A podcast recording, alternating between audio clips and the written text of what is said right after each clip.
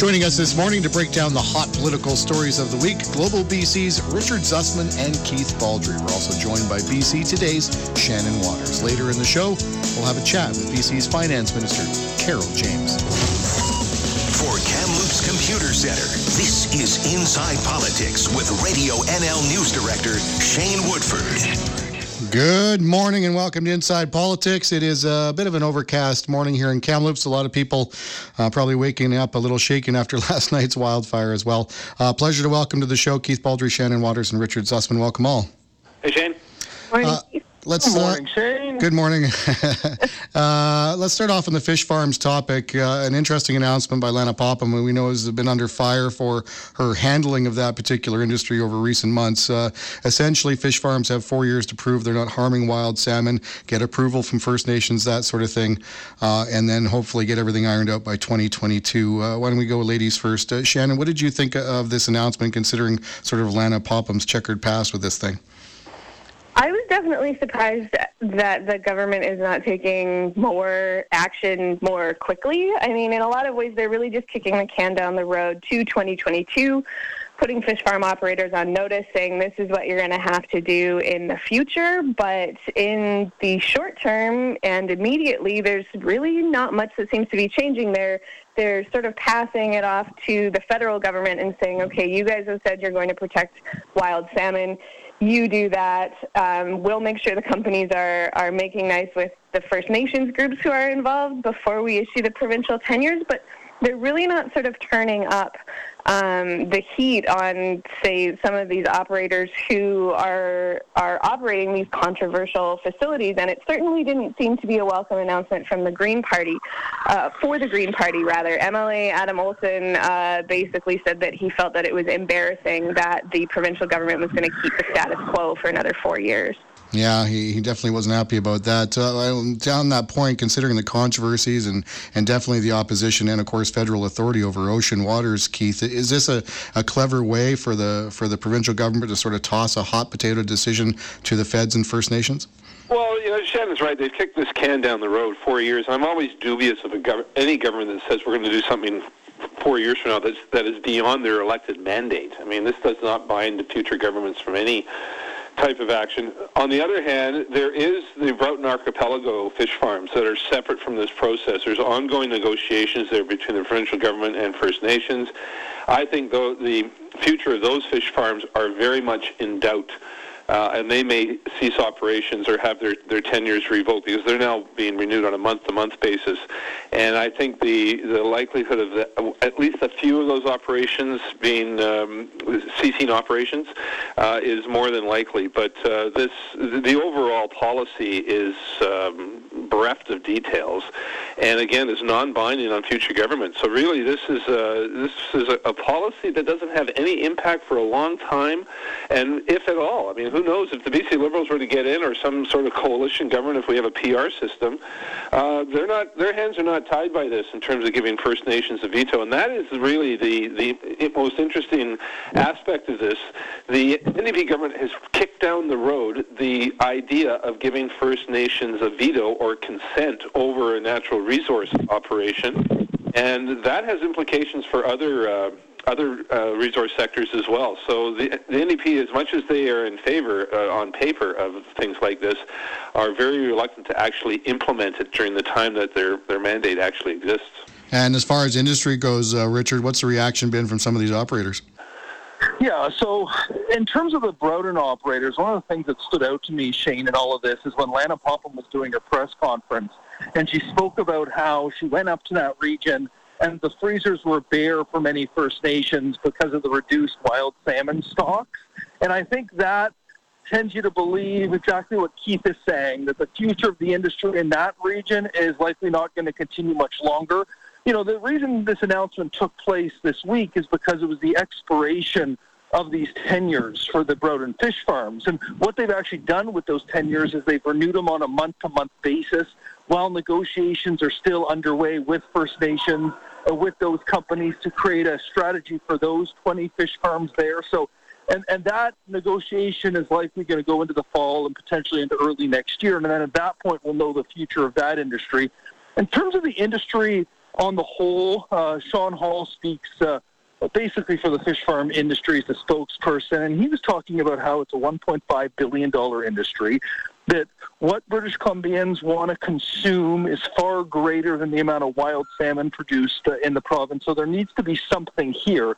One of the ideas is to move uh, fish farms from the water onto land, and that seems to be something the Green Party is really interested in and in working towards. Uh, it's been tried out in Norway and other places, but there's no real sense about whether the industry is w- ready to make the investment uh, in terms of moving their entire industry from the water onto the land. And that wasn't the only sort of First Nations-related uh, interesting announcement this week. Uh, the provincial government making a little history by investing in housing uh, for Indigenous peoples, not just off-reserve, but actually going on reserve as well, traditionally uh, federal government responsibility. Keith, uh, what's going on there? Well, it's uh, it's basically an acknowledgement, or at least a, a viewpoint expressed by the N D P, that the federal government is, is almost abdicated its responsibilities in terms of uh, providing uh, housing and services to First Nations. And so what's significant about this, it's not simply giving a blank check, at least as far as we can tell right now, a blank check to uh, First Nations. It's actually saying, okay, we're going to go in and we're going to actually build housing on and off reserve, uh, something like one thousand seven hundred fifty social housing units. It's a significant investment, five hundred fifty million dollars over ten years, uh, and it is part of the N D P government's uh, commitment, again, to supporting First Nations in a way that the B C Liberals never did. So this is a significant investment, and again, it, but again, it's stretched over ten years.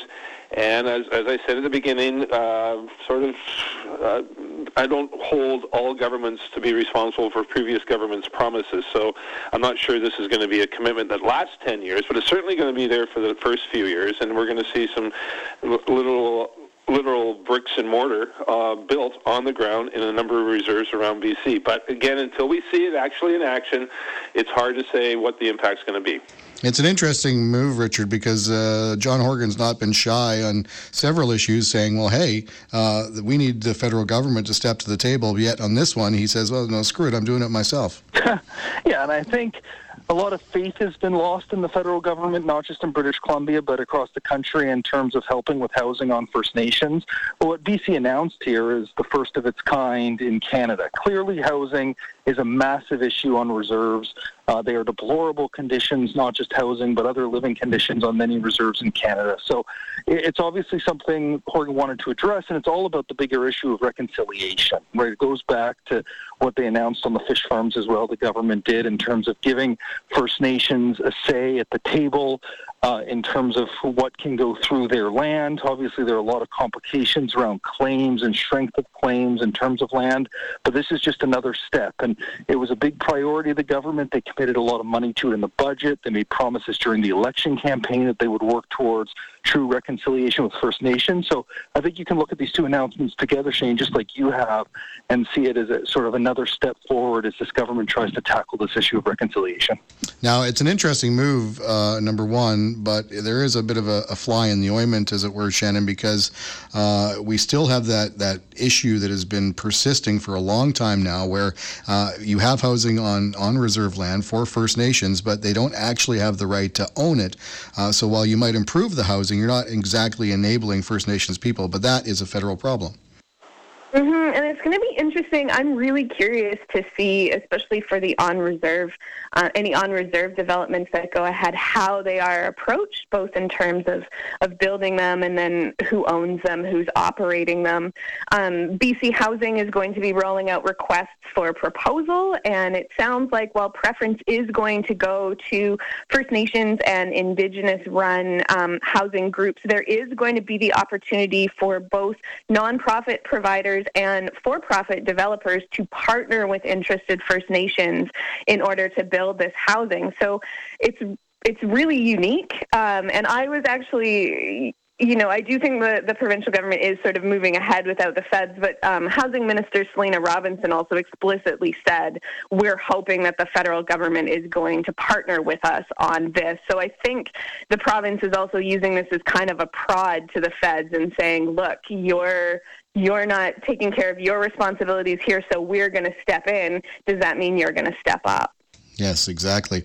Uh, okay, let's take a quick break here on Inside Politics, and we'll pick up our conversation on the other side with Keith, Shannon, and Richard here on Radio N L. Local news now. Radio N L, six ten a.m. and radio n l dot com. Accountable to you for Kamloops Computer Center. This is Inside Politics with Shane Woodford on Radio N L. Good morning and welcome back. Uh, pleasure to be talking to Keith Baldry, Richard Zussman, and Shannon Waters this morning. Uh, guys, proportional representation campaign, the official one July first, uh, just around the corner. Uh, interestingly enough, the former uh, Prime Minister of New Zealand is rolling through the province. She's currently in Kamloops as we speak. I had a chance to sit down with her last night, so uh, things are starting to heat up on that front. Uh, Keith, uh, an interesting choice to have uh, somebody from New Zealand rolling through at this particular time? Well, I mean, uh, yeah, she's going to be in, um, speaking, I think, to a big gathering in Vancouver as well, the Broadbent Institute. Uh, we're still in the early days of uh, of this, you know, campaign such as it is. I don't know, I'm sure it's even going to turn into a campaign on the on the referendum for changing the voting system. Uh, summers are not the good time, not a good time to get the public's attention in any type of uh, big way. So I think this is still going to be a rather slow-moving debate amongst only a handful of people who are really interested in this topic, but it's going to ramp up, I think, in September as we get closer to the actual mail-in vote uh, later in the fall. So it's uh, it's going to be a slow-starting debate on a topic that is rather esoteric, I think, to most people. I don't mm-hmm. think a lot of people are, uh, sort of agree with John Horgan's comments earlier uh, a couple months ago where he thought that people aren't going to spend a lot of time in their summer barbecues passionately debating voting systems, and I think that's going to be the case until until we get to the fall. All right, uh, Shannon, uh, we're still waiting on campaign rules. I'm sure both sides are wanting to know what's going on here as we get closer and closer to this fall vote. What's going on on that front?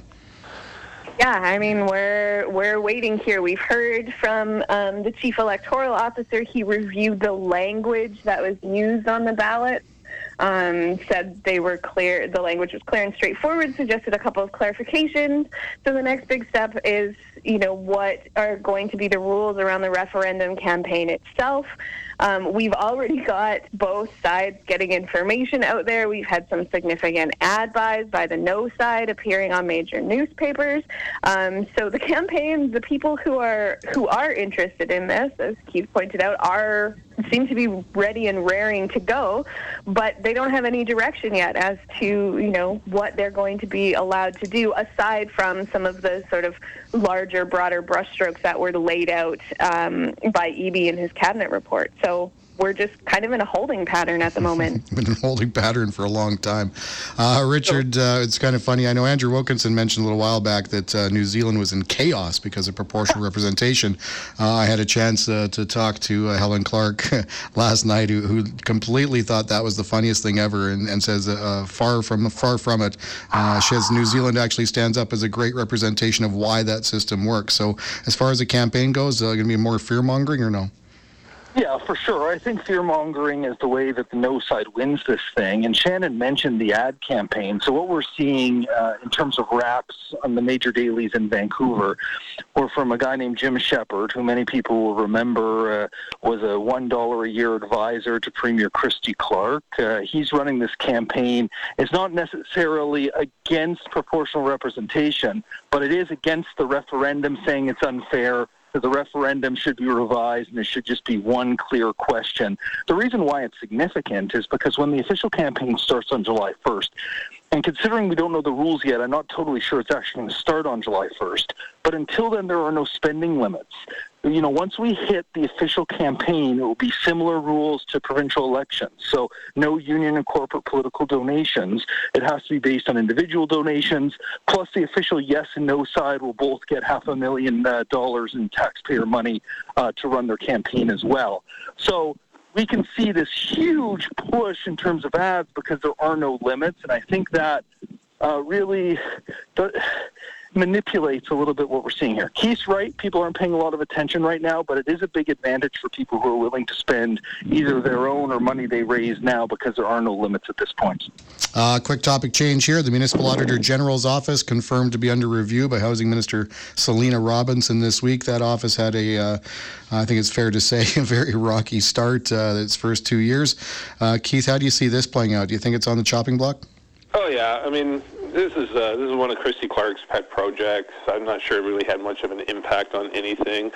Uh, the N D P would like to dismantle a few things from the Clark era, and I would think this one is very much in the in the crosshairs. And it's um, but, but it's not necessarily to say it's abs- absolutely gone. I mean, it can be used as a nice little Um, Uh, stick for the provincial government to use on municipalities, but uh, really hasn't produced, I don't think, a lot of relevant material in the short time of it, its existence. So not surprised at all if Robinson, at the end of the day, uh, kiboshes this thing. Uh, two and a half million dollar budget last I checked. Uh, I don't think that its reviews are uh, turning up a dollar amount savings that even equals that kind of a budget, Richard. Yeah, you know, it's not one of those things that we've seen wide coverage of, Shane. There's nothing that's been unveiled by this auditor that has said, oh, look, there's massive flaws in the way this is governed. I think the big, one of the major issues around municipality governance was around the rules uh, in terms of fundraising leading to elections, and those have changed. We'll see how it works uh, when we get to the election campaign in October and the lead up to it. So, you know, I think this is one of those things, as Keith mentioned, that Christy Clark promised and, and wanted to deliver on and, and hasn't had a huge amount of value in terms of uh, the problem it's trying to fix. I did a pointed email from Ruth Gordon after my story this week on that, who insists the office is quite useful. Shannon, what's your perception of it? Um, basically the same. I don't know that I have much to add that Keith or Richard hasn't already said. It's not an office. I mean, I've only been covering uh, political or uh, politics specifically for almost a year now, and it's not an office that I'm particularly familiar with. So um, I think if it's not, you know, it's not something that people are hearing about and it doesn't seem to be doing much, it's not going to be very difficult for the government just to say, okay, we don't need this. Uh, Keith, I know you got to run to do a golf tournament. Uh, last word to you. Rich Coleman, is he going to is he going to run in civic politics or not? Well, I talked to one of his closest friends yesterday, who ran into him in the buildings, who says he's genuinely torn about this, wants to talk to his caucus colleagues this week or next week uh, and get their sounding on it. I think he he's a, Rich is a political animal, uh, so I think he is going to run. But um, Surrey's a, a bit of a viper's nest right now. It's uh, that Surrey First party, which has been in power for a long time, I think is in danger of falling apart. I think the electorate is turning on them. So if Coleman runs, I think he'd best be advised to run as an independent candidate rather than uh, the leader of that uh, increasingly fractured municipal party. Yeah, and I think Bruce Hayne might agree with you as he jumped ship uh, yesterday on that one. Richard, the civic politics always interesting, aren't they? Yeah, absolutely. And I've been in touch uh, through text messages with Rich, and what he's told me is it's going to be a really tough decision. He's thinking about it. I know there have been reports out there that he's already made the decision. It's not true. Uh, he's seriously contemplating it. And, you know, this is a fascinating race. Surrey is the second biggest municipality uh, in the province. It uh, doesn't have an incumbent. Linda Hefner's not running again. Uh, there's a nomination battle that wraps up today for the Surrey First Party, so Coleman would have to find somewhere else. I don't, I, you know, I don't think that party has any interest in Rich Coleman being the top of it, nor does he have any interest in leading that party. So, and again, he represents, for those listening in Kamloops, he represents Langley, and you know, I know so many people are familiar with Metro Vancouver, but it's it's it, it's it, it borders on Surrey. He doesn't live in Surrey. He will be attacked hugely for that. Uh, his previous government's record in Surrey is not particularly strong. Uh, a lot of the Uh, analysis says that one of the reasons why the Liberals did, uh, so the N D P did so well in the last election is because they were able to steal those seats in Surrey. Uh, you know, schooling's an issue there, obviously a provincial issue, but transit, uh, like there's just a lot of things in Surrey that will hurt Rich Coleman as a B C Liberal. But yeah, his name recognition is through the roof, so it's going to be fascinating if he does decide to run. Absolutely. Uh, Keith, I know you got to go. Thanks so much. Yep, take care. And we'll uh, go through a commercial break, get caught up the news, and we'll, we'll continue our conversation with Richard and Shannon Inside Politics on Radio N L. From both sides of the floor, this is Inside Politics with Shane Woodford for Kamloops Computer Center on Radio N L. Good morning and welcome back. Uh, Keith Baldry has headed off, and we're continuing our discussion with uh, Richard Zussman and Shannon Waters. Uh, guys, the speculation tax continues to be an issue that dogs at the heels of this N D P government. Uh, yesterday, uh, West Kelowna Mayor Doug Findlater uh, basically released an uh, open letter to the Premier saying the assumptions that uh, he based uh, putting the speculation tax in place in, in his neck of the woods were wrong. Uh, it puts his city at a disadvantage. Uh, it could fend off economic investment in West Kelowna. Uh, he wants the province to stand down on this thing. Richard?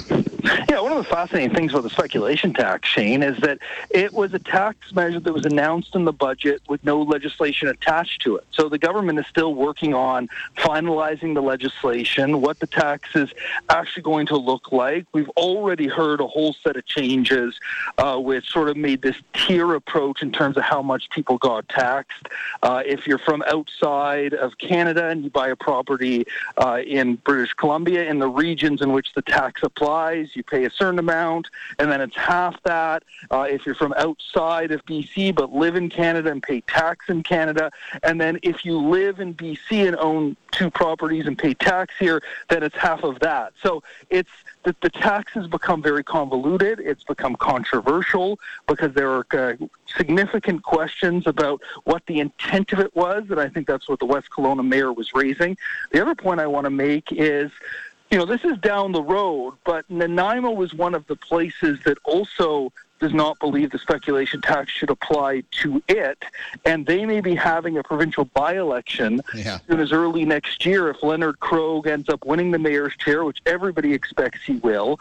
Uh, and then I feel like the referendum will be not just, or sorry, the, the by-election will not just be a referendum on the way the government's working, but also bring up the major issues around the speculation tax and the impact it could have on that community. So this tax clearly is not going away. We will see the actual details of it in the fall, but it could be a, a, a decision that will linger for a while for this government. Yeah, in some ways, Shannon, it strikes me as, uh, and this is extremely simplified, but it strikes me a little bit like the bridge tolls issue, is it puts a, a tax burden unfairly on certain things when perhaps they should have just tolled all the bridges. Maybe the speculation tax should have been province-wide and that would have solved some of these problems, although I I'm sure some people still wouldn't have liked it, because I think that the mayor of West Kelowna does have a point.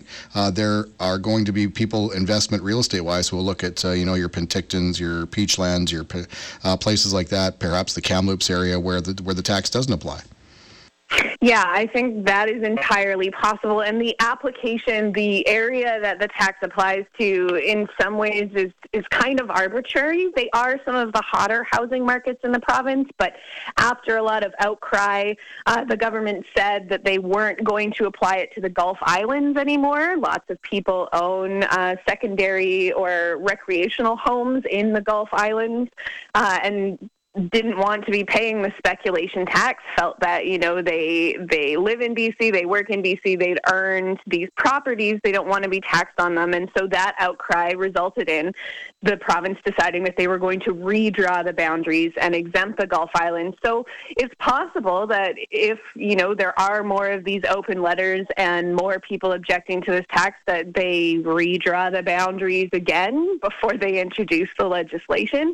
I think it's another one of those issues issues where the longer the government sort of leaves things undefined and leaves these loose ends, the more they sort of open themselves up to either having to make changes or being seen as backing down um, on these issues. So, I mean, we'll see. I think we're going to be waiting till the fall for this one as well. Yeah, and we'll talk to Carol James about it in the next segment as well. Uh, marijuana continues to be a fascinating issue. We got that October seventeenth deadline, Richard, and uh, I think uh, if I get the comments from Mike Farnworth correct, that there's going to be a big irony on October seventeenth, because legalization's ultimate goal is to get rid of the black market, but it sounds like we're not going to have brick and mortar marijuana retailers in nearly as many places uh, as as they should be for legalization day, meaning a lot of people in this province are going to turn to their black market dealer to celebrate. Yeah, and we're being told uh, to expect an announcement today around uh, the way distribution will work. I have no idea what that announcement may entail, but we could get some clarity on the sort of product that will be offered uh, both to the private stores uh, and to the public stores. Uh, we could get a better sense of the timing around these public stores. But, you know, Shane, you're exactly right to hit on the point that Mike Farnworth made. These stores take a while to get established. You know, we don't even have uh, footprints. Like, I was looking at pictures in New Brunswick, and they already have actual brick and mortar stores set up, and the only thing they don't have there are employees and pot. Everything else is ready. B C is far behind that. Uh, getting land is complicated, especially in the urban centers. Uh, so I'm going to be curious to see where they put these stores, how quickly they can get the land, uh, how they can, you know, get the properties actually built, structured, secured, all of these things. So There's a lot of things that have to happen between now and October. Uh, I don't think it's going to be flip a switch and all of a sudden uh, recreational pot is available on every street corner in the province. It, it's going to be a drawn-out process. And then the other major issue to deal with are dispensaries. You know, do these dispensaries yeah. end up getting the proper licenses to be the private retailers? Uh, do the dispensaries get blown out? Do the dispensaries try to continue to operate? Uh, where do they get their supply from? There are just so many questions, Shane, that are still lingering as we uh, approach this deadline a few months away now. Yeah, it sounds a lot like, sh- uh, Shannon, legalization will be welcome to the new regime. It looks just like the old one. In some ways. I mean, I think a lot of people who really were excited about legalization and were thinking it was going to mean more and better access to cannabis are going to be unpleasantly surprised, particularly those living in B C, where if you live in Victoria or Vancouver, you may have been going to a dispensary and buying what you assume is somewhat legal pot, because you can walk in off the street into a brick and mortar store and buy cannabis. But when legalization comes in, that's not going to be the case. And those existing dispensaries in Victoria and Vancouver are going to have to start a licensing regime all over again. Lisa Helps, the mayor of Victoria, has said that here um, there are going to be a lot fewer dispensaries under legalization than there are currently operating under the city's licensing regime for dispensaries. The other thing is they're not going to be called dispensaries anymore because they're not going to be allowed to call themselves dispensaries. So some of these people who have sunk money into a business model and branding uh, and paying for a business license are going to have to do that all over again just to be able to exist under the new regime. So I, I do think it's going to be a bit of a scramble. I think Richard's right. We're not just going to flip a switch and all of a sudden, you know, we're going to have uh, legal cannabis sort of everywhere you could possibly want to buy it. So um, it's going to be interesting. Uh, we only got about a minute left here, Richard. Uh, real quick to you, German report out uh, next week. What can we expect there? Yeah, Wednesday, expect a huge report. There are, I think, forty recommendations. Uh, some of them the province is already working on, but expect, you know, tougher language around cracking down on uh, not just money laundering in casinos, but in the housing market. Uh, you know, David Eby has, has pointed to this as a signature report, and it's going to be really interesting to see how in-depth it is. Yeah, I'm going to be interested. Well, I don't really know. We won't really know, but uh, I think there's going to be a lot of things that were in that report a few months ago that uh, aren't in there now. I'm I'm hearing there's a bit of a dogfight from various agencies to get certain pieces of information removed. Shannon? Yeah, I mean, we've we've basically been told that it's taken so long for this report to come out because there are considerations around sort of existing police operations yeah. and protecting identities and stuff like that. So it is going to be interesting to see, you know, how much information has maybe been redacted or shuffled around or removed. Um, I'm really curious to see what the government is going to propose going forward. Um, I was reading a poll yesterday uh, by Research Co. saying that about three quarters of British British Columbians would support a public inquiry um, into money laundering in casinos. Um, so whether that's something that the province is going to decide to proceed with, I seem to remember when the interim report came out that Eby was dismissive of doing a public inquiry and basically said they take too much time and money and move too slowly. Um, but, you know, they're going to have to take some major steps now that they've they've gone into this in-depth examination of the issue. And he told me this week, Shane, no yeah. public inquiry. He sort of sees the German report as sort of the the best uh, way to deal with this issue rather than a public inquiry. So Shannon's got it exactly right there. By the way, I hope that's wind, Richard, because if that's you breathing, you're going to charge me about one dollar ninety-nine a minute for this call. Yeah. It's wind. uh, Richard, Shannon, always a delight. Thank you so much. Thanks, Shane. Appreciate it. Uh, there we go. Richard Zussman and Shannon Waters. We'll take a quick break here on Inside Politics on Radio N L. And on the other side, we'll talk to B C's Finance Minister, Carol James. Local news now. Radio N L, six ten a.m. and radio n l dot com. For Kamloops Computer Center, this is Inside Politics. Once again, Radio N L News Director Shane Woodford. Good morning and welcome back to Inside Politics. I had a chance this week to catch up with Finance Minister Carol James as her office made some news this week as they look at uh, putting together and releasing a public database of who owns what as far as real estate is concerned in this province. Let's listen in on that conversation recorded a day or two ago. More changes on the real estate front. Obviously, there was a, a laundry list of concerns when you guys came into government on this file. Uh, one of them you're looking to address with this white paper is, is more transparency, uh, revealing exactly who owns what real estate State around the province. So uh, admirable goal, but how do you go from sort of ground zero to determining, okay, this person owns, owns that, this person owns that, because it is very complicated and people have tried to unravel some of these things and just end up frustrated and, and, and ended up lo- and dropping it. There's no question. There's no question that this is a, a complicated issue to take on, but that shouldn't stop us from ensuring that we have more transparency in the housing market and that we ensure that people are paying their fair share of taxes. So we committed as part of our thirty-point plan for housing affordability to end the hidden ownership of real estate, uh, to make sure that people who are using numbered companies uh, or corporations to hide who truly owns the real estate, um, that they will need to be transparent. Uh, we are going to put together a public registry. Uh, we're going to require people to register their names so that it's disclosed just as, like it is for everybody else who's on the land uh, titles registry. Um, and then we have the opportunity to do audits if necessary. Um, if there are, are uh, examples of people who are coming forward and we don't believe they're paying their fair share of taxes, then there's the opportunity to ensure that, uh, that that's addressed and that we crack down on that. So a really critical piece. I'm really pleased that B C is taking leadership here. Uh, the federal government has expressed some interest in it, and we've got a, a federal, provincial, uh, territorial meeting next week, and I'm hoping that we can uh, have some discussions about the work we're doing and encourage other provinces and the federal government to, to look at this, because other jurisdictions have moved, and it's about time that we got caught up. Uh, any idea, Carolyn, a timeline? Like once you hit go on this thing, uh, do you think it'll take, what, six months, a year, or more to kind of be able to track down all that information and then put it online and begin this database? Well, we certainly hope by next spring. Um, we put out a discussion paper right now. People can take a look and, and see the discussion paper that's out there till August, uh, till the middle of August. It's an opportunity for them to give their feedback.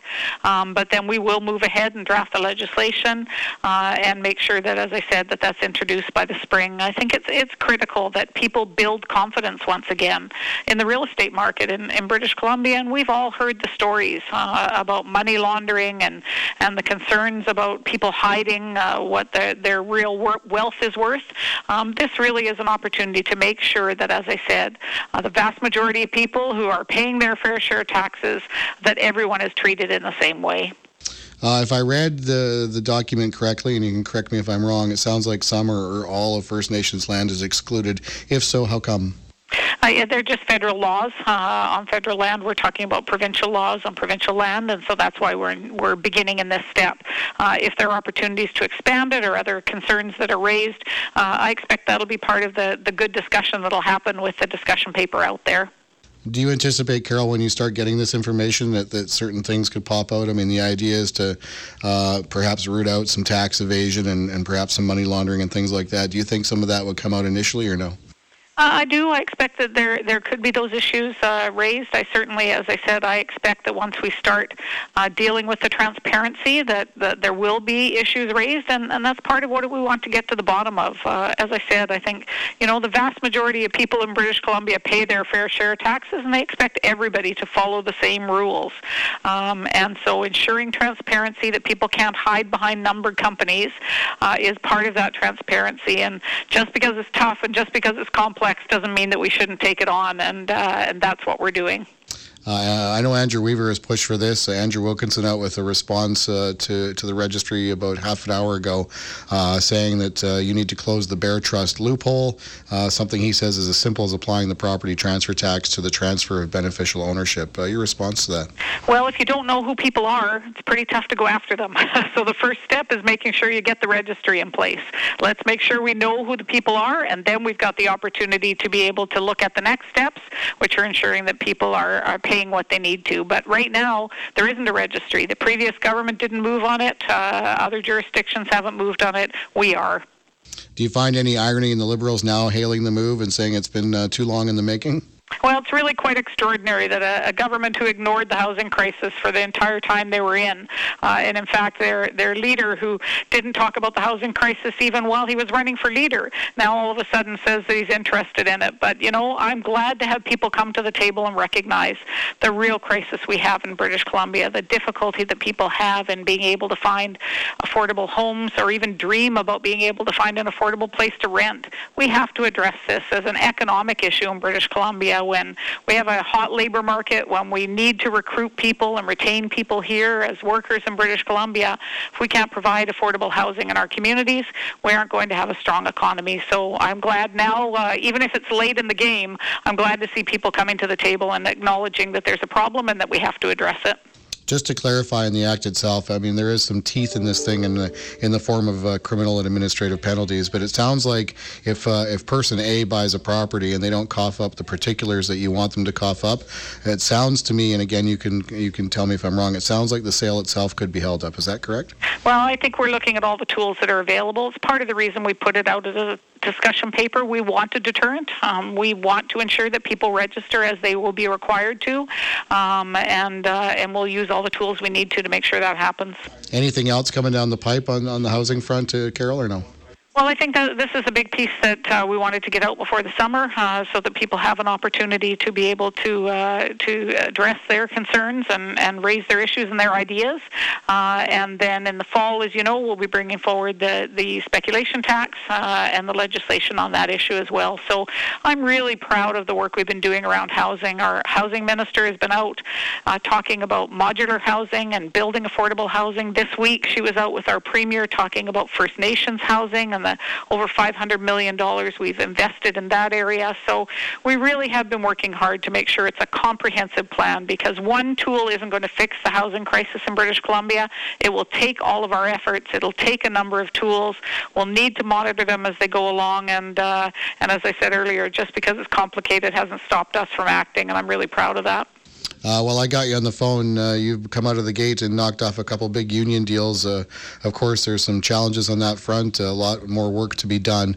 I don't know if you can confirm or not, but uh, the rumor is some of these deals, B C G U, perhaps the uh, the Q P D with, uh, Q P deal with school support workers, uh, had about a two percent wage hike. Is, is that sound about right, Carol, or no? I'm, I'm going to give the opportunity for, for the unions to be able to talk to their members about the negotiations, uh, but I am really pleased that we've seen four tentative agreements, uh, one framework reached, um, and we worked hard, and I worked hard uh, along with our cabinet and along with the premier over the fall to make sure people knew we were going into this bargaining from a positive perspective. We wanted to look at how we uh, supported our workers in British Columbia and public services, but also how we made sure that um, that we did it in a way that was affordable uh, and that improved services for people in British Columbia, and I, I believe we've done that in these agreements. So I think within the next few weeks, once Labor has had a chance to talk to uh, to their members, that will certainly be talking about the uh, the settlements.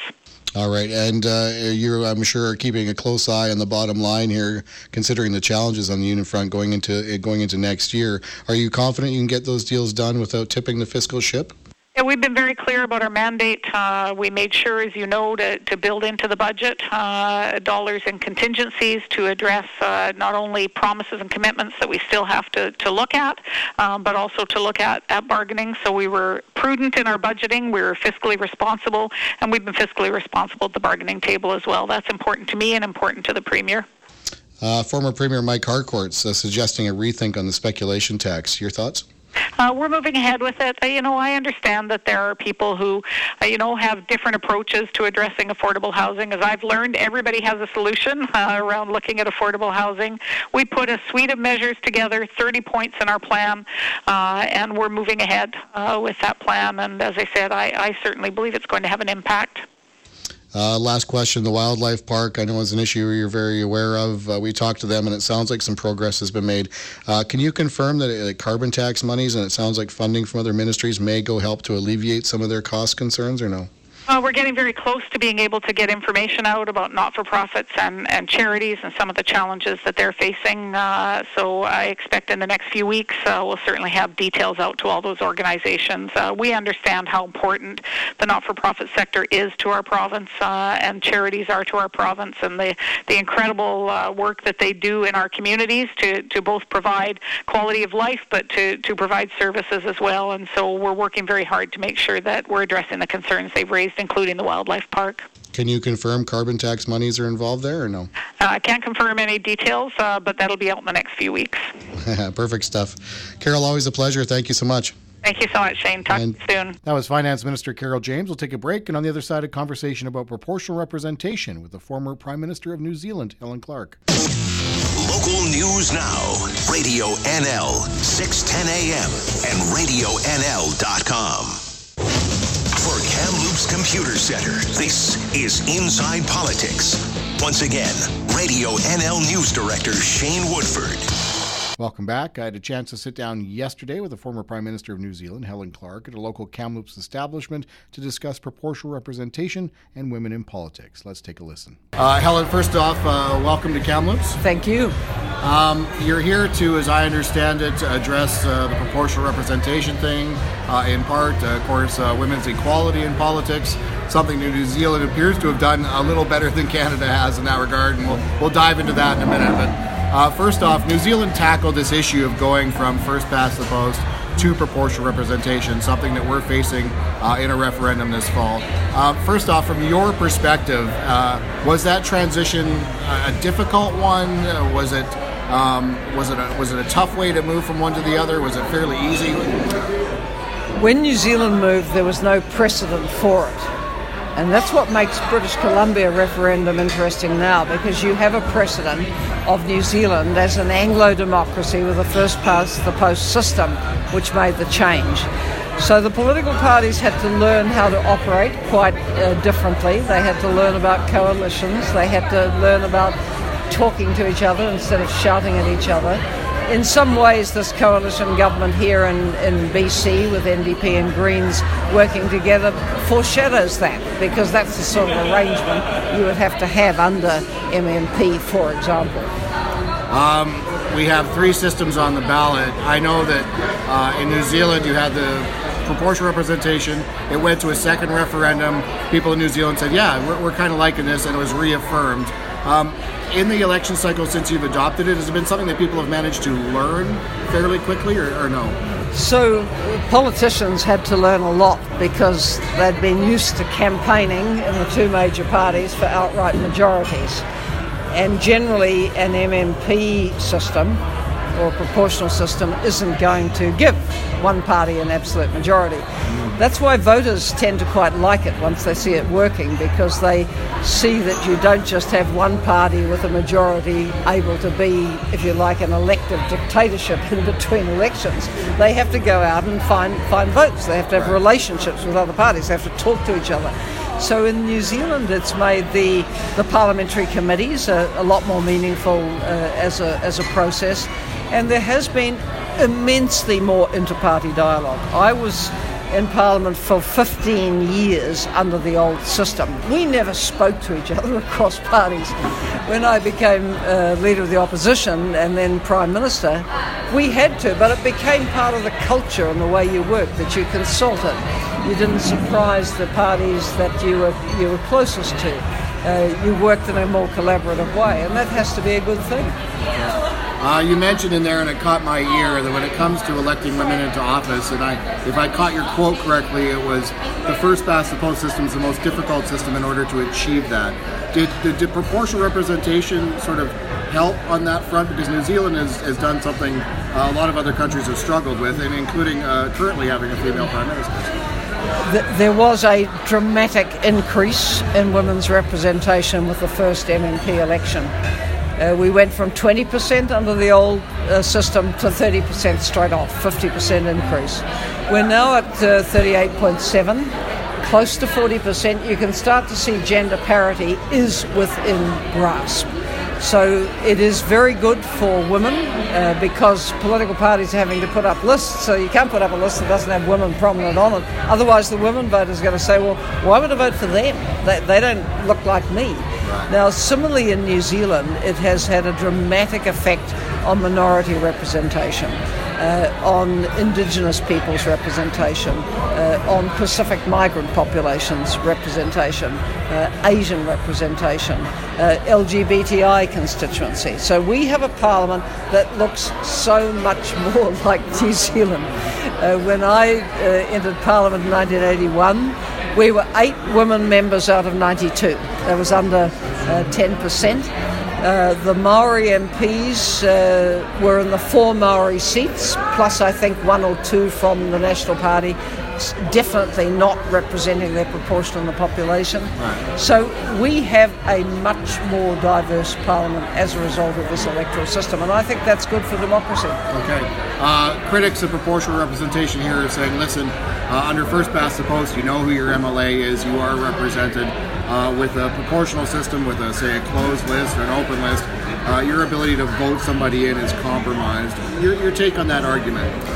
So M M P gives voters the best of both worlds because they keep a constituency member of parliament. Of course, the constituency will be bigger because there are fewer constituency seats uh, of the total, uh, but you will have a constituency member of parliament. But you will also find that Uh, you will see party representatives in places where you never saw them before. So to give the New Zealand example, New Zealand Labour Party does find it hard to elect members of parliament in, in rural areas. But with proportional representation, we're able to have people from the regions representing the Labour voters there. Similarly, Conservatives found huge parts of our cities just never electing them. So they now have their list members of parliament coming out of areas which they would never have had an M P in. So it does mix things up a lot more, and I think that's good. Okay. Uh, Andrew Wilkinson is the leader of the B C Liberal Party here, uh, opposed to proportional representation. About uh, three weeks ago, uh, cited New Zealand as a case in point why we shouldn't adopt. Uh, his quote was, and I'll paraphrase him, but he did use the word chaos, but that New Zealand was in chaos because of proportional representation.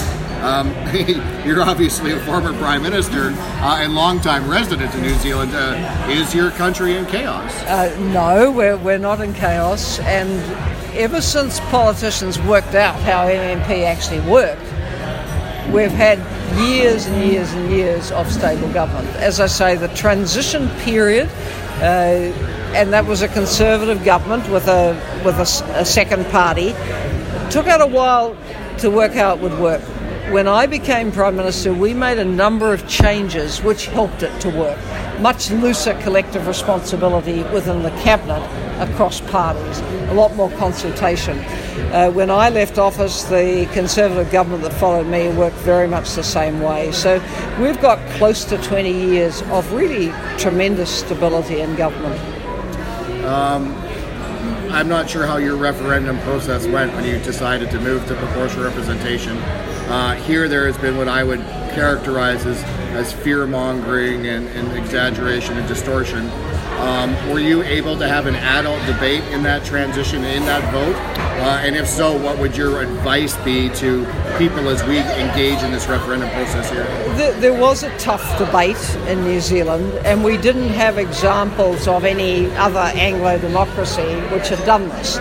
So, of course, it was easy to point to Italy, and it's, uh, what now, close to seventy governments since the war.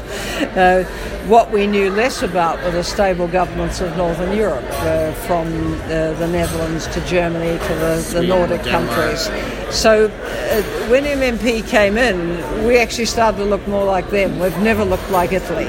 We haven't had that degree of proliferation of, of, of, of parties.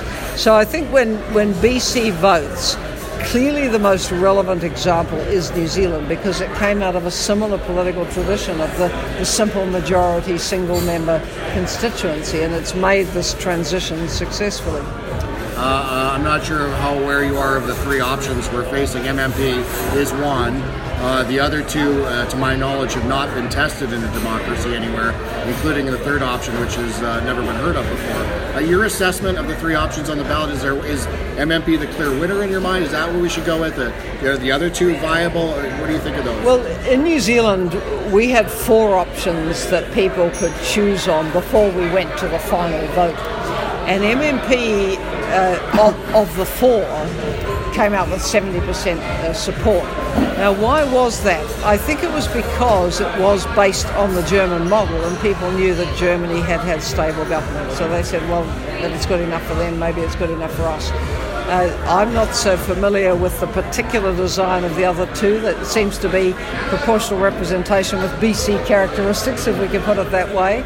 So people will want to have a close look at that. But if they want to see something that's working somewhere else, then M M P is clearly that example. Okay. Uh, last question, and to go back to uh, the women in politics question, uh, something that we're struggling with here nationally, I believe.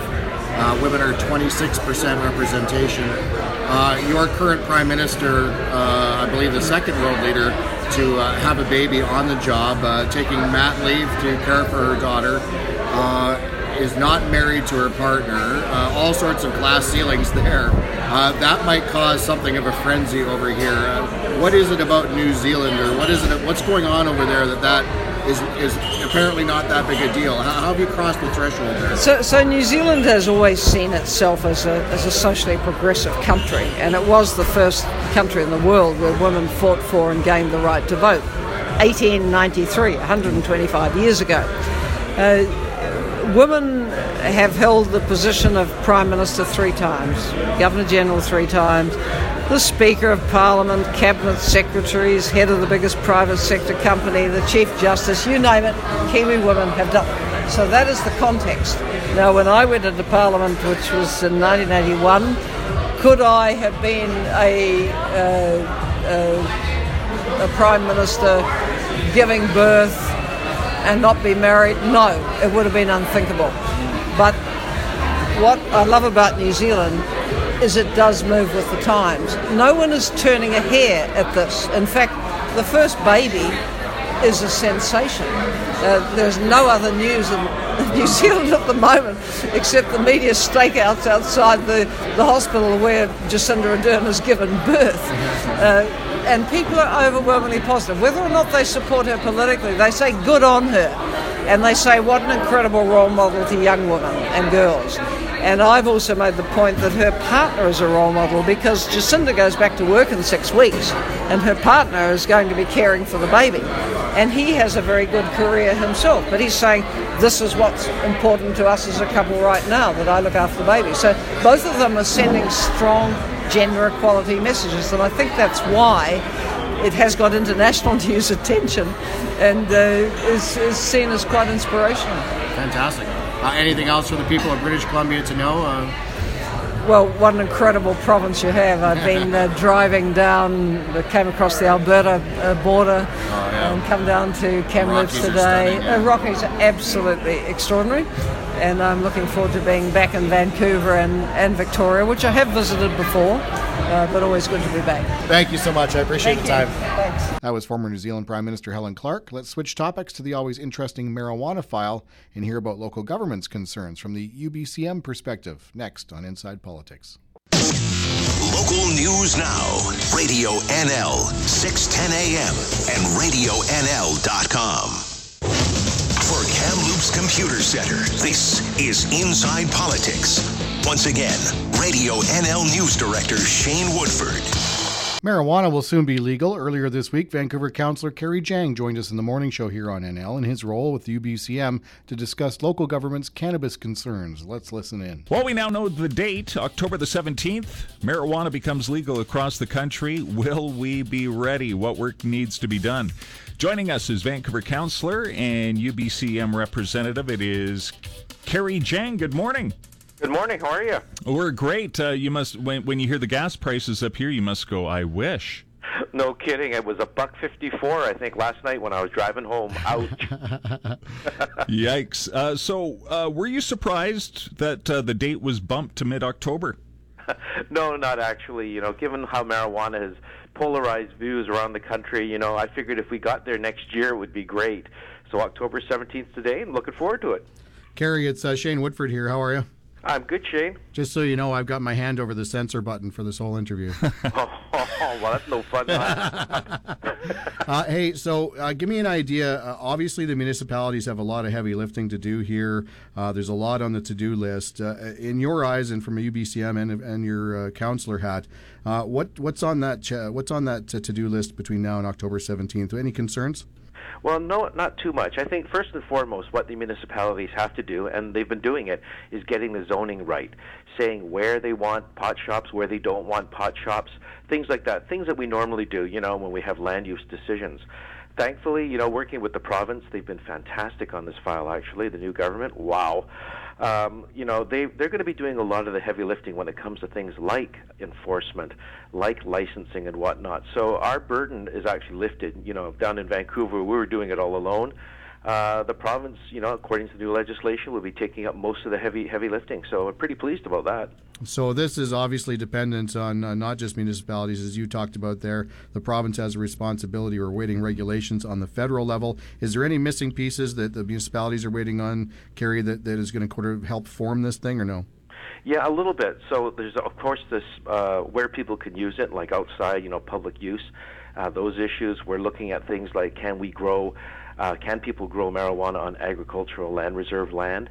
That's a big issue. You know, we don't want, uh, you know, this feeling that, you know, food, you know, land should be kept for food in the A L R. And, you know, can we use, say, less productive land to build the greenhouses for uh, commercial production? Uh, the other issue is taxation. Once mm-hmm. the tax money starts to roll in, who gets what? Yeah, and those are negotiations underway right now. Any update on that uh, as far as what the province and the municipalities are sort of talking about as a, as a cost share? Well, uh, that's what we're act- actively working on now. And uh, if you look at what happened in Ontario, Ontario is, like, is giving forty percent of the share, of their share from the federal government to municipalities to offset their costs. However, one of the issues around that, of course, is that uh, in Ontario, the model is a little bit different, and they won't be doing as much heavy lifting, the province, uh, than the city. So they'll be relying more on local police, for example, whereas in British Columbia, we're going to have an enforcement unit uh, run by the province. So, Kerry, and Howie, we'll get you in here in a sec, but uh, just on that, that cost share split, again, for people who don't know, U B C M is negotiating with the province on the marijuana tax revenues to determine how much or what percentage flows down to local governments. Uh, once we legalize on October seventeenth, Kerry, that tax money is going to begin to be generated. Uh, how how long can you guys go before determining a formula and deciding how much of that money flows? Four or five months? Do you need an agreement right away? Where do you stand on that? Well, you know, we'd like to have an agreement sooner rather than later. But, you know, day one of legalization and probably the first few months of legalization won't look very much different than what's happening now. I mean, there'll be the whole licensing process to go through and then getting tax numbers, G S T numbers, provincial sales tax numbers. So it'll be a little while. Uh, you know, we're looking at maybe a two-year window, looking at, uh, you know, how much, you know, two years before we hit, well, not have an agreement, but to actually start looking and getting a sense of what kind of money's coming in. We have no idea what the projection of tax money is going to be. I mean, there's some rough estimates out there based in Washington. Uh, for example, in, in Colorado and Washington, you know, r- r- how much money they brought in was a lot more than what they expected. But in places like California, it's much less than they expected. So we have to see where it goes to make sure, first and foremost, that the municipalities' costs are covered. So if we, when, when we do the rezonings, if we have to hire more police, for example, to help out the enforcement unit, if we have to hire more staff to do all the licensing stuff, Uh, you know, that's a cost to us that we said very clearly at the U B C M we will not bear. That will have to come from the um, tax money from marijuana.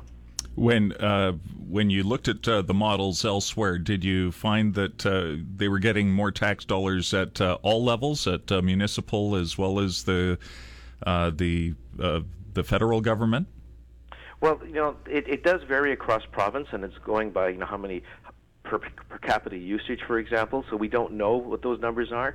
I mean, when you look at some of the uh, data, that some of the projections say between Ontario and B C, Ontario's got a huge population, and their estimates of, of how much the money they bring in from the feds is one hundred million. Uh, and we're looking at, our province says, well, it's about maybe one hundred twenty-five million. We have a small population. Do we actually smoke four times more pot than Ontarians? Probably do. That's why we're so happy.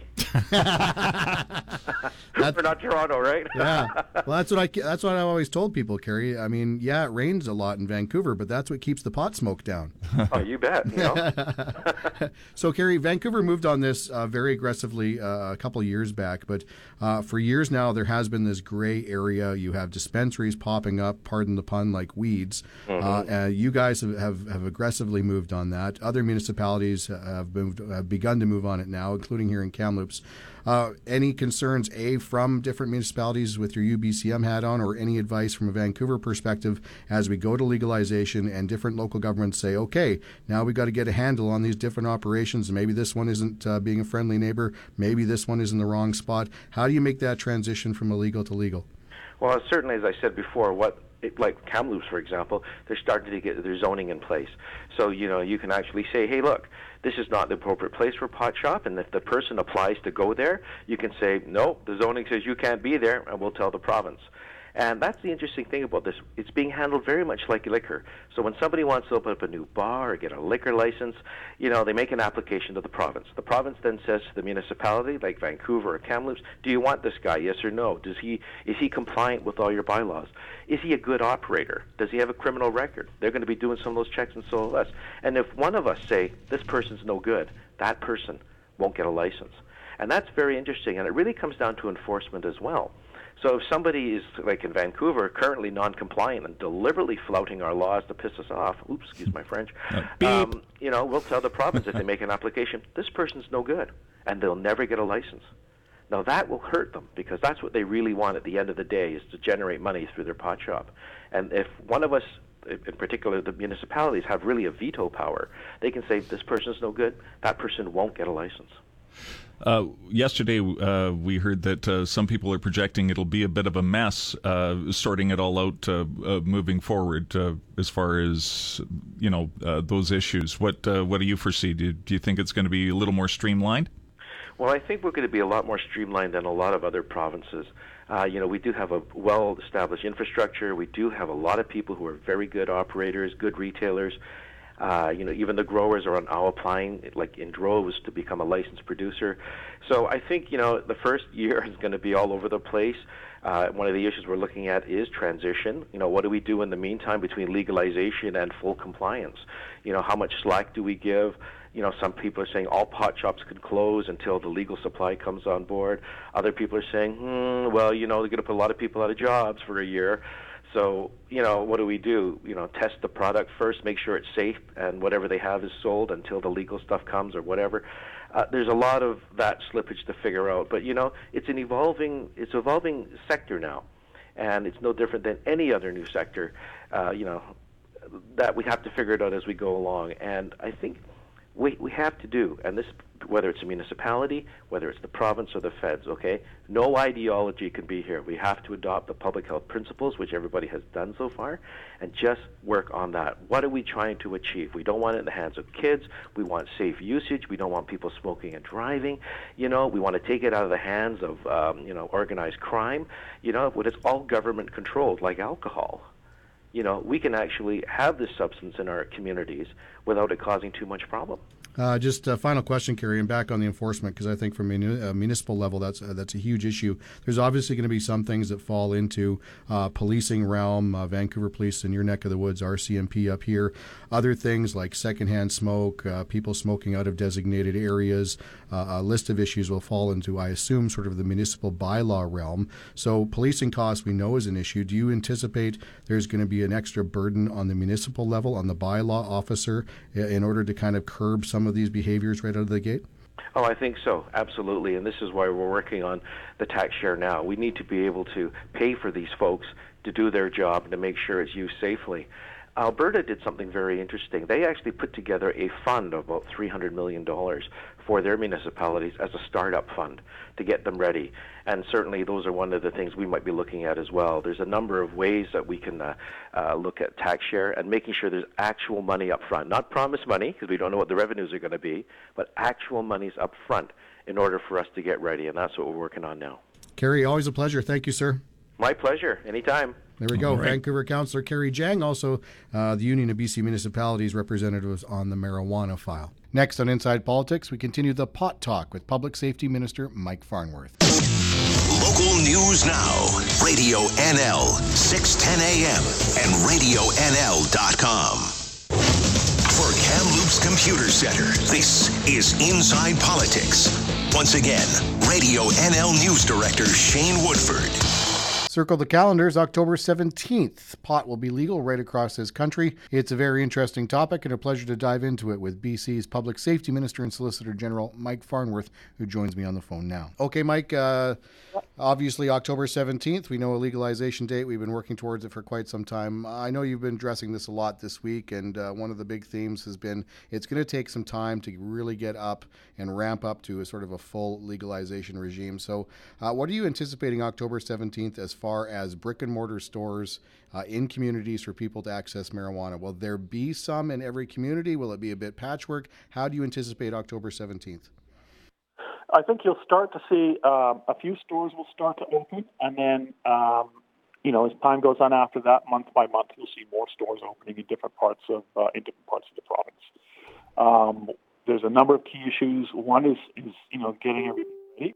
Uh, the other is, is local government has uh, has to uh, to approve um, you know um, applications in their community, and the background work has to be done, background checks by the province, and then and only then will a license be issued.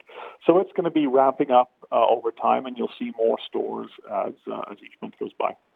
One of the big issues has been enforcement. A lot of communities pointing to their local police force, saying it's going to put a burden on them.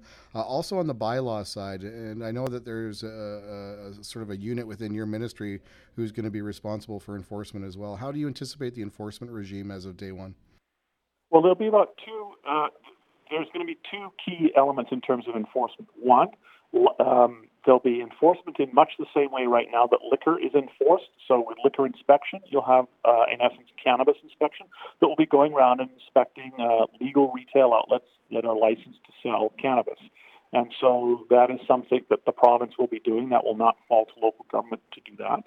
Uh, and then the second uh, and other uh, key approach is through an enforcement unit which will be operating uh, through my Ministry of Public Safety, whose job it is will be to enforce Um, the illegal sales of cannabis and to uh, be able to, to confiscate illegal product uh, from illegal operations, uh, and they will will uh, will get shut down. Uh, and how is that unit uh, sort of, uh, if it, I'm assuming it's not one hundred percent right now, you're probably going to do some hiring and some formation, so uh, are you on track to have that unit up and running by the seventeenth or no? Yeah, no, the work is, is ongoing right now uh, to do just that, to uh, to put it in place, to make sure to get it uh, up and running by the time uh, October the seventeenth comes uh, comes around. Uh, and as I said, this is one of those things that is going to, you know, nothing is going to, it's not going to happen all overnight, but uh, once October seventeenth, you're going to see uh, uh, things uh, really start to ramp up. Yeah, the other one, you, and you've talked about this before, is on the drug-impaired driver side. Uh, I think... Uh, I haven't had a careful look at C forty-six yet, but uh, I think we're still awaiting a device, et cetera. Uh, do you still have concerns on that front? And if so, what are they right now? Yeah, we still have concerns. We still have a lot of questions on in terms of the drug-impaired driving and exactly the kind of technology and the, the equipment that uh, will be required under Bill C forty-six. Having said that, drug-impaired driving is against the law today, and it will continue to be against uh, the law. And uh, the, the the methods for determination that the police currently have will still be there uh, come October the seventeenth. And in the meantime, what we want to get is answers from Ottawa uh, around the uh, the technology.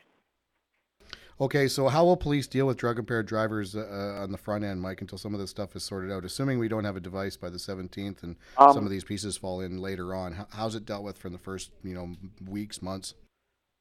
Well, one of the, the key issues we have right now is the standard uh, uh, field uh, um, test um, that is one method, uh, and then you can also do the uh, the, the blood uh, test at the station. Uh, it is somewhat uh, uh, cumbersome and bureaucratic. That's why it's critical uh, that we get uh, the answers from the federal government in terms of the technology, the equipment, uh, as quickly as possible. What other pieces are missing uh, from the federal government that you're looking sort of to fill? Like, what other pieces of the puzzle are you waiting to drop into place, Mike? Well, right now, what we're focusing on is now that Bill C forty-five is has been passed and finalized, we know exactly what we're dealing with, and so we're wanting to make sure that our regulations align with the federal legislation uh, and that the, the, the regulations that the feds put out, we have, we thoroughly understand how they're going to work in terms of their areas of jurisdiction and provincial areas of jurisdiction, and that's what's taking place right now. And uh, so it's going to be pretty busy this summer. Uh, what is your, and I don't know if you, you can have a take on this, but uh, an issue that's been raised is, is uh, land for, for some of the marijuana grow operations on the supply side. Uh, will there any thought to using A L R lands? And if so, there's already debate about, you know, valuable farmland versus pot. Uh, any idea how sort of the province sort of stands or shakes out on that issue? Uh, that's a very, uh, very good question. Uh, we are looking at that issue. A number of municipalities, particularly in the Lower Mainland, I know Delta, for example, is one. Richmond is another. Have said that they don't want. They want to be able to say no to uh, cannabis production um, on, uh, on on on on their farmland in the A L R, particularly if it involves, you know, paving over farmland to put massive uh, uh, greenhouses on. Um, as opposed to, let's say, cannabis uh, grown in the ground. Uh, and so that is an issue that uh, we are looking at. We have not made a final decision on that. And at the same time, uh, what we want to see and what we're encouraging the federal government is to, is to recognize that cannabis production has been taking place in many parts of this province already.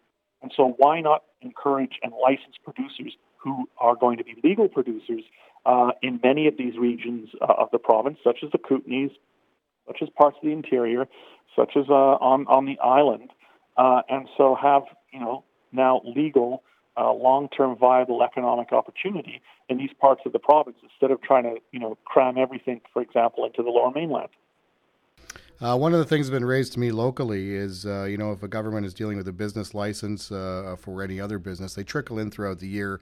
They kind of come in at sort of a pace. In this one, uh, there's going to be a lot of front-end loading to deal with it uh, and a lot of complex components, your criminal record check, for example, uh, things like that. Is there going to be a real backlog on the front end, Mike, to get these things up and running? Um, we're aware that there's going to be a lot of interest. And so right now we're doing everything we can to make sure that we've got a seamless process. Uh, and the, so, for example, the criminal record checks will be being done uh, by the province, and we're uh, aware of the uh, the, uh, the issues that, uh, that are around that. And the reality is, is this is a new industry in the sense of it being legal, and there's going to be, you know, a lot of interest in it, and uh, uh, I expect, you know, that it is going to be um, a challenge uh, dealing with everything, but uh, we're working as hard as we can to make sure we can meet that challenge. All right. Uh, any other problems that you're anticipating that sort of haven't been on the radar? I mean, we talk about the obvious ones, drug-impaired driving, the setting up of the processes. Is there any other issues that are sort of sneaking around out there that are occupying your mind right now? I'm sure there's going to be lots um, as legalization takes place. It's going to be an evolutionary process. There's obviously, real, you know, this is something that's brand new, uh, and there will be, uh, you know, kinks that have to be ironed out. Uh, but uh, we are working as hard as we can. Uh, to be ready for October the uh, the seventeenth. Well, as you know, there's been a gray area for quite some time. A lot of uh, dispensaries and sort of uh, shady marijuana operations and municipalities from Kamloops to Vancouver and, and all points in between. Uh, as far as you're concerned, we hit October seventeenth. We're transitioning to a legal system.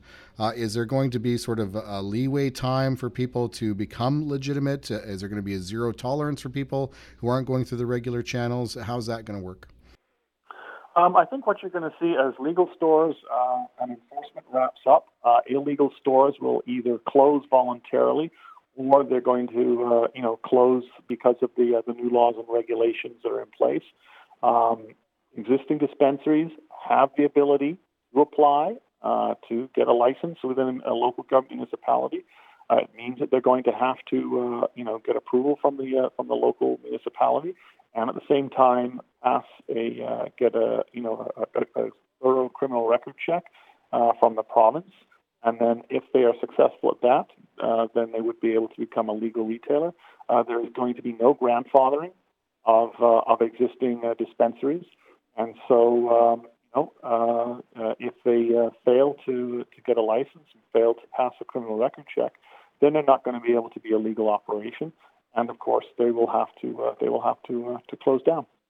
Okay, Uh, as far as those uh, uh, closing them down, again, is there going to be a, like a two-month, three-month kind of leeway process, or is it going to be October seventeenth, you're in operation, that's it, you're done? No, it, it, it is going to be, uh, um, it's gonna, it's not going to happen overnight. Um, you know, there will be, enforcement will start uh, on October seventeenth, but this is going to take time. Um, it is going to take time in terms of getting new stores up and running, and it's going to take time to make sure that uh, that uh, they're up and running, and at the same time uh, dealing with uh, illegal stores uh, and stores that have been rejected by, by local government. Okay. But, I mean, the writing is going to be clear on the wall. If you're not a legal operator, you're not going to be able to remain in business. All right, last question on the taxation side. Uh, obviously, you're negotiating with U B C M on a cost share. Uh, we haven't reached an agreement that I'm aware of yet. So assuming that one isn't in place on the seventeenth, Mike, when that tax revenue starts rolling in, uh, what happens? I mean, if you, if you decide, say, in January, okay, we've reached a deal, uh, is it retroactive to the seventeenth? Do you put that money aside until it's decided how it's divvied up? How does that work? Those are all issues that are in the Ministry of Finance, and the Ministry of Finance is working on those things. That was Public Safety Minister and Solicitor General Mike Farnworth. We'll be talking housing with the minister responsible, Selena Robinson, when we return. Local News Now, Radio N L, six ten a.m. and radio n l dot com. For Kamloops Computer Center, this is Inside Politics. Once again, Radio N L News Director Shane Woodford. This week, the province made some history, becoming the first provincial government to announce it will build social housing for Indigenous peoples on reserve land, usually the domain of the federal government. It's a pleasure to be joined by Housing Minister Selena Robinson. Obviously, a pretty huge announcement, a ten-year, five hundred fifty million dollars plan to uh, target social housing at First Nations uh, peoples across this province. Uh, first and foremost, uh, rewind a little bit. What was the need that you were looking to address here? Uh, give me sort of to emphasize the significance of this plan. What was the need? That, I mean, housing is a significant component uh, in addressing poverty. We need to make sure that those who are most in need have some form of stable housing. And so when we took a look at, um, you know, uh, truth and reconciliation, making sure that we are uh, uh, uh, in full recognition that we are have an overrepresentation of people who are poor, who are Indigenous, uh, as well as among our homeless population. They're completely overrepresented, overrepresentation of Indigenous people in our homeless population, that we needed to take some bold, significant steps, and that means making sure that housing is available for those who need it most, and that's Indigenous people, both on and off reserve. Uh, if I heard the Premier correctly, there was two or three sites where uh, you guys are, are forging ahead. I don't think Kamloops is one of them. Uh, for this community, anything in the offing, uh, uh, particularly for that kind of housing yet, or no? Well, those three those three sites um, were pilots that were done a number of years ago, um, and so uh, right now, uh, so we, we know that there's um, opportunities, that there's some, there's success when you uh, can build some housing on reserve. So we use that as the model that Um, indicated to us that it's absolutely possible to do this. So we've just opened up the R F P today. It, it will go through to the fall, and we're looking to partner with First Nations, with um, Indigenous housing providers, um, and making sure that we are working in partnership to, de- to deliver on this uh, critical housing that will make a difference, a significant difference in people's lives. Is it just housing on this one, Selena, or is it, again, is the province coming to the table with the wraparound services as far as support? How- People need housing first and foremost, and that's what we're looking to provide. Okay, so no wraparound services in this one necessarily? Wraparound services for those who are, are homeless, um, who need additional supports, given that they have um, taken to the streets, and some have been there for a very, very long time. And so that's uh, that's our other program that we've uh, been rolling out quite successfully with um, almost um, all of them spoken for. Almost two thousand of them are almost spoken for. This is a different uh, kind of housing fund. Uh, the R F P will identify the first one thousand homes in this next year, and we're really looking forward to making sure that we can have um, some of those up and running fairly soon. Housing, of course, is a big challenge, a crisis rolling across this entire province. Former Premier Mike Harcourt has raised the supply question, saying you got to build and build aggressively and speed up permitting processes in municipalities. Your take on that? Well, I mean, he's, he he he does have a point. We need to build supply, but we need to build the right supply. I mean, that's what every you know people are missing. That we need to build the right supply. High-end condos and urban centers uh, is going to meet for certain uh, investors or certain uh, people in our communities. but it's not uh, it's out of reach for most British Columbians. So how is that helpful to anybody? So we need to make sure that we're working together with local governments. Local governments are eager to work with us. First Nations are eager to work with, uh, with our government. We're um, encouraged that the federal government will continue to work with us to deliver the kinds of housing that people need wherever they are in the, in the province. How do you speed up municipal permitting in order to get that supply out there? Well, that's work that uh, that we're uh, I'm looking forward to to uh, talking with local governments about. We have a U B C M coming up again in September, um, and I know that that will be part of the conversation that we have with with local governments. Um, and we've already um, asked them as well to do a needs assessment so that local governments know what kind of housing they currently have in terms of their stock and what they're going to need, so that they can start to make better decisions around land use. Uh, and we'll continue to work with local governments to address some of the, uh, you know, the delays that you you might see in some of the development permitting processes. But not all local governments are delayed. Some, you know, many are, where there's certainly volume, that's certainly an issue. But there are many communities where there are no delays. Um, and, and still, you know, there's a, there's a housing affordability crisis. So it's not, uh, it's oversimplified to say that there's only one thing that needs to happen. And that's why we did a thirty-point plan. We're looking to address the supply issue, looking at fairness for renters and landlords, and making sure that we're, uh, we're we have a, a, a more fair market, and that we you know, curb demand, because that's been also creating challenges. So there's many uh, things that we need to uh, address, and that, we're starting that with our thirty-point plan. Uh, you've dealt with the homeless. You've uh, now targeted First Nations. I'm curious, is there anything coming down the pipe for seniors? I'm hearing from some in the Lower Mainland who are on a fixed income, and they're watching property taxes and other taxes go up, and are having to make some or reevaluate some of their spending choices. Some are, are looking for cheaper climates. Any any help coming for seniors? Well, we announced, um, I want to say it was in March. The months are started blending, but I'm pretty sure it was March, one point, almost one point nine billion dollars to build fourteen thousand units of affordable housing um, that will target seniors and, and families who are most in need. We also made an announcement just last month, another one uh, um, for women and children fleeing violence, to make sure that there's second stage housing available for them and other supports, so that, uh, again, you know, once they when they hit a crisis, they're not stuck in a shelter. They can actually move on to um, onto a second stage housing and affordable housing, and that will create space for women who are fleeing violence in the moment. So we're tackling uh, the the kind of housing that people need on many different fronts. Are you worried about seniors, though? I'm not talking about sort of a vulnerable population among seniors, but just regular seniors who are seeing sort of their, their costs, uh, that is taxation and things like that, outstrip um, their fixed income, and are, and are being forced into a precarious position because of it. Does that concern you? Well, all of it concerns me. I mean, seniors are uh, on fixed income, certainly are are. you know, vulnerable, and that's why we increased the safer um, component uh, starting September first. That's going up, so that they have a little bit more uh, sort of uh, ability to pay for rents that that are continuing to climb. Um, we want to make sure that they have the ability to stay in the market, um, as well as building uh, subsidized housing, so that they can um, um, access uh, that as well. The other part of it, of course, is we're really focusing on making sure that we can get more rental housing built, and that's why we brought in uh, rental-only zoning, the first in North America, the first jurisdiction in all of North America to create this zone, with the idea that it will help generate some more rental stock. And when we know that uh, when, when you have more stock, that that should ease some of the, the cost for, for renting um, in communities right across the province. We're tackling this, like I said, on many different fronts, because it's going to take all of us working together to address housing affordability.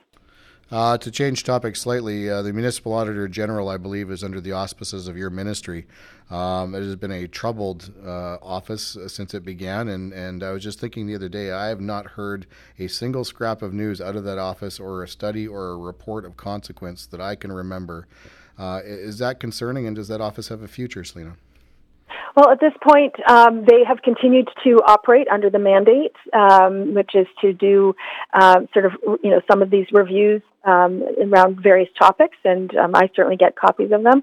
Um, but there's also part of the legislation that after five years there's to be a review of the office, and so that is, review is being undertaken right now as we speak. Okay, interesting. But do you do you have concerns about the office, or, or no? At this point, I'm waiting to see what the review has to say. Okay, so feasibly something could happen. Any idea when the review might conclude? Um, I'd, I'd have to double check. I think we're expecting it done at the end of the summer, beginning of fall. Um, I'd have to double check on that. I wasn't expecting that that's that, that specific detail um, on the phone, but I'd have I can check with my office and get back to you about when we're getting that review back. Okay, fair enough. But safe to say the office will get an assessment and determine its feasibility. Yeah, after five years, it's a requirement of the legislation, and so we're undertaking that requirement, and I expect to have a review uh, in the coming months. Thanks, Lena. Appreciate it. All right. Bye-bye. Cheers. Bye. That was Housing Minister Selena Robinson. Believe it or not, we're not done yet. We have an interesting perspective on the Indigenous housing announcement next. Local News Now, Radio N L, six ten a.m. and radio n l dot com. For Kamloops Computer Center, this is Inside Politics. Once again, Radio N L News Director Shane Woodford. This week on the N L Morning News, we talked to Whispering Pines Chief Mike Laborde about building social housing on reserve land. It's an interesting talk. Let's take a listen. Shane Woodford here alongside Howie Reimer. Pleasure to be joined on the phone by the Chief of the Whispering Pines First Nation, Mike Laborde. Mike, how are you, man? Good, good. Just uh, getting back from Ottawa. So. Oh, fantastic. Hey, uh, the reason we had you on is we had the this uh, social housing announcement earlier this week from uh, the Premier and Housing Minister Selena Robinson, uh, a bit of a history maker since the province is investing uh, on social housing projects both uh, off reserve land but also on, which is traditionally federal sort of uh, responsibility. You uh, you tweeted at me something that which, uh, which uh, I, I knew but I sort of thought we'd made some movement on addressing, but apparently not. Uh, First Nations people still have no ownership of their property on, on reserve land? Yes, that's right. Uh, Section two of the Indian Act is very clear that uh, um, everything shall be held in trust for the Indians by the federal government. And so every house you see on every Indian reserve is owned by the federal government. They arrange elaborate leasing options and stuff like that for places like West Bank, for places like Sun Rivers, so that those individuals can have uh, some certainty for ninety-nine years. But by and large, uh, every home you see at one point or another will be owned by the federal government, and therefore it um, decreases the likelihood of you getting a, a bank loan at uh, Royal Bank, just like every other Canadian. The the odd thing is, in, in Canada, there's two people that can't own property, and that's uh, off-reserve, it's mentally handicapped children, and on-reserve, it's First Nations. And so if I want to own a house today, I have to literally drive to town, get go to the bank and get a, a loan and buy a home in, in Westside or Aberdeen or something like that. But if I want to purchase a house on reserve, I have a whole list of things that I have to do to buy a home that I won't own the day it's paid off. Okay, I think we can all agree that's a little bit ridiculous. And the reason I thought we'd made some movement on it, I did some uh, quick research after uh, touching base with you on social media, but uh, there was some legislation, I believe it was tabled under former Prime Minister Stephen Harper to address the issue, uh, and then it died uh, in an election cycle on the order paper. I don't know where that legislation is, if it's been retabled or not, but from your perspective, Mike, I mean, what do we do to solve this thing? It seems like this is a necessary change that should happen. Yeah, it is a necessary change because it, you know, it brings the uh, First Nations, Indian reserves, and those people owning homes into the you know the current century. Uh, what happened is uh, in, in the change of um, uh, governments, we had to start all over. So we started meeting with uh, um, the Minister of Indian Affairs, uh, the Prime Minister's Office, the uh, Minister of Finance, and updated them on how to do this change without creating um, a lot of uh, chaos.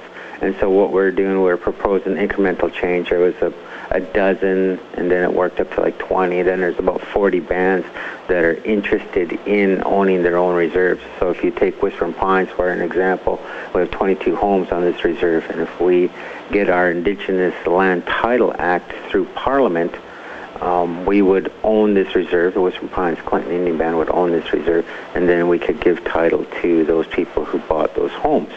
That would give the Royal Bank comfort in providing mortgages or those kinds of things to fix your home.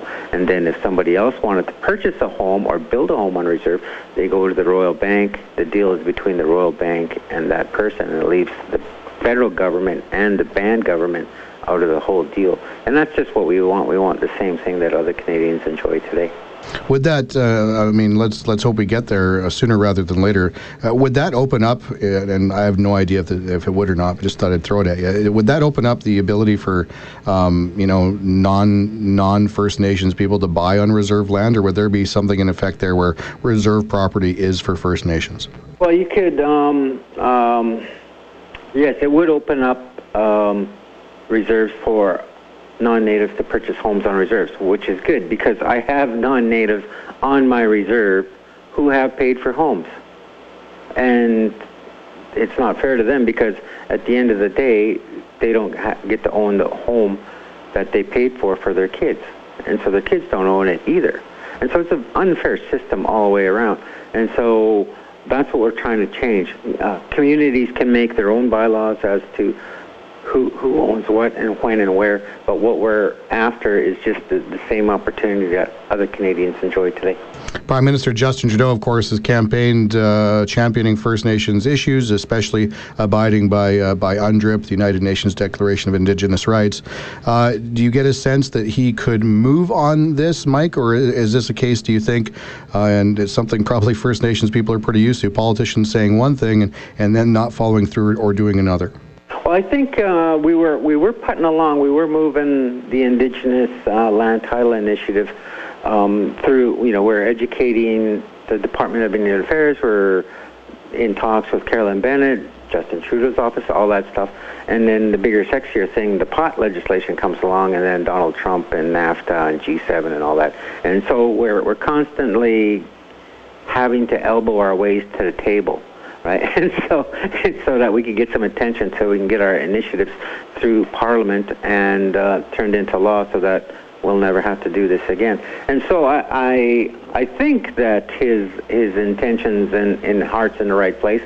He just, you know, not being a native, none of them are. And so how do you how do you address these problems?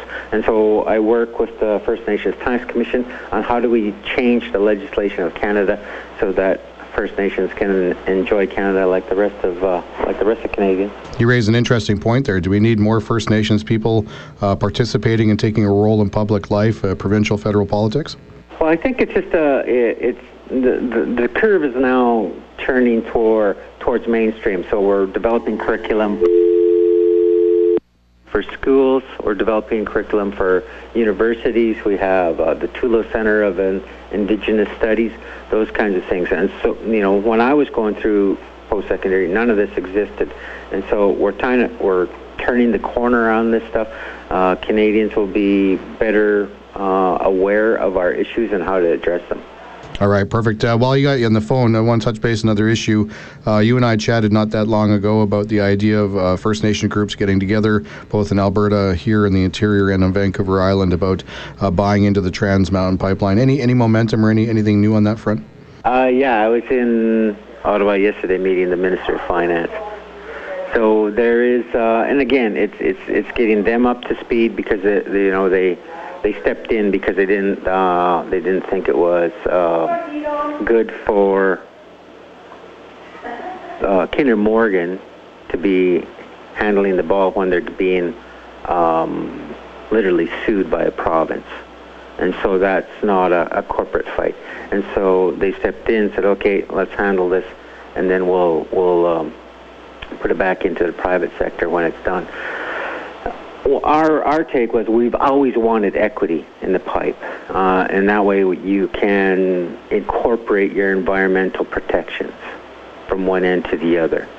And so that's what the conversation was with uh, the Minister of Finance and, and getting those guys up to speed, because it's a conversation that we had with Ian at Kinder Morgan, um, and it's a conversation we're having now with uh, Canada. Interesting stuff. Mike, uh, thanks, man. Always appreciate talking to you. No problem, man. Okay, there we go. Mike Laborde, uh, Chief of the Whispering Pines First Nation, uh, talking about uh, First Nations groups still having the struggle, the long struggle of, of not being able to own property on reserve land. Segued into a couple of interesting issues off of that as well. That's it with this week's huge Inside B C Poly, with plenty of bonus podcast content. My thanks to all my guests this week, and we'll see you in one week's time right here on Radio N L. twelve thirty Merritt, thirteen forty Ashcroft Cache Creek, from C H N L in Kamloops. This is Radio N L, six ten a.m. Local News Now.